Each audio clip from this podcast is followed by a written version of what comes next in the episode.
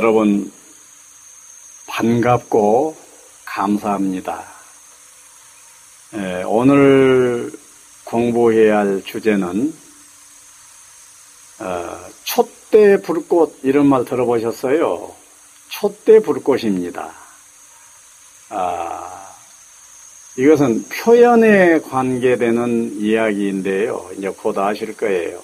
자, 인간 관계가 맺어졌다 하면은 서로 떨어져 산 것이 좋겠어요. 일화로, 하나로 이렇게 통합되어주고 화합되어주고 하는 것이 좋겠어요. 물론 후자이겠죠. 예. 그러기 위해서는 소통을 해야 됩니다. 만나야 돼요. 나누어져야 돼요. 교류해져야 돼요. 예. 이때 필요한 도구가 무엇이냐 하면은 표현입니다. 각자가 자기의 마음을 상대방에게 표현하는 것이지요. 이것이 일차적인 길입니다. 그렇다면은 인간 관계 소통을 위해서 표현들을 하세요. 이럴 때, 예, 표현하겠습니다. 해놓고 표현을 잘하는가 볼 것 같으면은 표현이 표현을 한다고는 하는데 그 표현의 적절성이 너무 떨어지는 것입니다.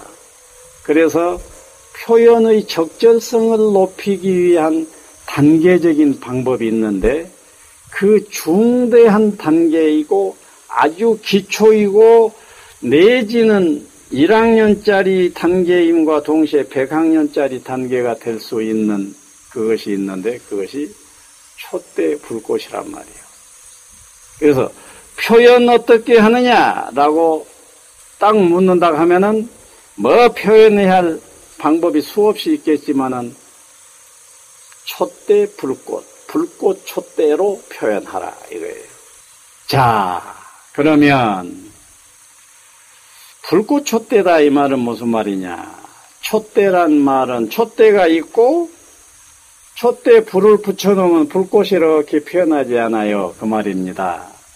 그러면 우리 인간들이 상대방에게 마음을 표현한다고 할 때 어떻게 표현하느냐 하고 보면은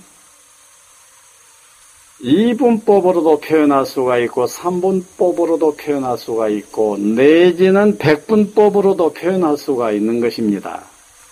그러니까 복잡한 거 싹 빼버리고 뭐 3분법도 빼버리고 그냥 2분법만 알면 돼요. 2분법만 2분법만 알고 이 2분법만 효과적으로 표현해 버리더라도 대단히 좋다 그예요. 그럼 2분법이란 무엇이냐? 너무 간단해요. 상장을 받으면은 어떠겠어요? 기쁘겠지요. 그러면 상장 받아서 기쁘다면은 그 사람은 마음 표현을 어떻게 하냐 그러면은 상장 받고 기쁘다라고 표현하면 되는 거예요. 상장 받고 기쁘다 그러면 상장을 받았다고 하는 것은 촛대에 해당이 되고 감정인 기쁨은 불꽃에 해당이 되는 것입니다. 그렇다면 불꽃을 위하여 조건으로 촛대가 필요하다 하는 이런 관계입니다. 자, 그런데 사실상은 어떠하냐 하면은 초등학교 때는 상장 받고 기뻐요 이런 표현 잘해요.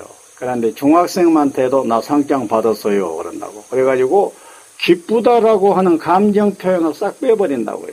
고등학생, 대학생 됐다면 더 빼버리고 이제 대학 졸업하고 어른이 다 돼가지고 사회생활을 하고 직장살이 한다면은 모가지 감정 싹 빼서 없애버리고는 그냥 몸통 촛대만 가지고 얘기를 하면서 맨날 정보와 생각, 의견만 얘기를 하지 가슴은 표현하지를 안 해버리는 이런 표현법들이 이 세상을 삭막하게 만들어 버립니다. 안타깝기 그지없지요. 한번 생각해 보세요. 여러분들이, 자, 여러분들이 여러분들의 자녀들에게 칭찬을 해줬어. 그러면 아빠가 나 칭찬해 주니까 기뻐. 이렇게 표현을, 기뻐라는 표현을 해준 것이 좋겠어요. 안 좋겠어요. 대단히 중요합니다. 감정을 표현해 준다는 거. 내가 저 누가 지어서 낸이 얘기인가는 모르는데 진주 먹거리 사주니까 여자가 아무 반응이 없더래요. 무슨 표현이 없어. 와 진주 먹거리 이렇게 기쁘다고 하면서 무엇인가 표현을 해줘야 되는데 진주 먹거리를 걸어줬는데 반응이 없더래요. 그래서 고려를 했대요. 이 여자를 끝내 내 여자로 할 것인가 말 것인가. 그런데 그 뒤로 진주 먹거리 버금가는 선물을 민쿠 오바식으로 못 하나를 갖다 딱 덮어줬대요. 그런데 또 감동이 없더래요. 어떻겠어요? 나 그 뒷얘기는 모르지만 틀림없이 그만뒀을 것 같아요. 그래서 인간은 자기 속에 일어난 감정을 표현할 필요가 꼭 있습니다. 그 감정 표현은 감정의 조건이 되는 촛대와 촛대로 인하여 피어나는 감정. 초등학교 학생들이 일기 쓰듯이 초등생 일기 쓰듯이 쓴 거예요. 초등생 일기는 어떻게 써? 선생님한테 꾸지람 듣고 슬펐다. 엄마가 용돈 줘서 기쁘다. 친구가 이쁘다고 해서 기뻤다. 이런 식으로 전부 촛대 불꽃 촛대 불꽃으로 쓰는 표현을 하는데 나이가 들어가면서 불꽃을 잊어버리고 촛대만 남아있다니까. 그러니까 사회운동 하나로 어른들이 초등생이 돼가지고 촛대 불꽃 형식의 글을 글씨를 써봐야 됩니다. 그리고 그것을 나누어 봐야 돼요. 그래서 인간관계에서 소통 어떻게 할 것이냐 하는 답으로 물론 복합적인 답은 있지만 먼저 표현 단계가 중요한데 표현 어떻게 하느냐 하게 되면 어쩐다고요? 아주 초등생이 돼버려라 그래요. 그래 가지고 나에게 일어난 느낌들을 촛대 불꽃 형식으로 표현을 하는 거예요. 정말 중요한 것은 우리 인간 속에서 표현될 수 있는 요소는요, 백법으로 나누는 법이 있다고는 했지만은 간단합니다. 생각과 느낌뿐이에요. 생각은 정보와 의견입니다. 정보와 의견은 생각 쪽입니다. 머리 쪽이에요. 그 다음 가슴 쪽이에요. 그래서 가슴과 가슴과 머리, 머리와 가슴이 어우러진 표현을 쓰는 세상을 만들자 하는 것이 지금 일각에서는 운동으로 일으키고 있고 나도 그 운동가 하나입니다. 그런데 여기서 하나 주의할 것. 불꽃의 방점을 찍는다는 것을 항상 잊어서는 안 돼요.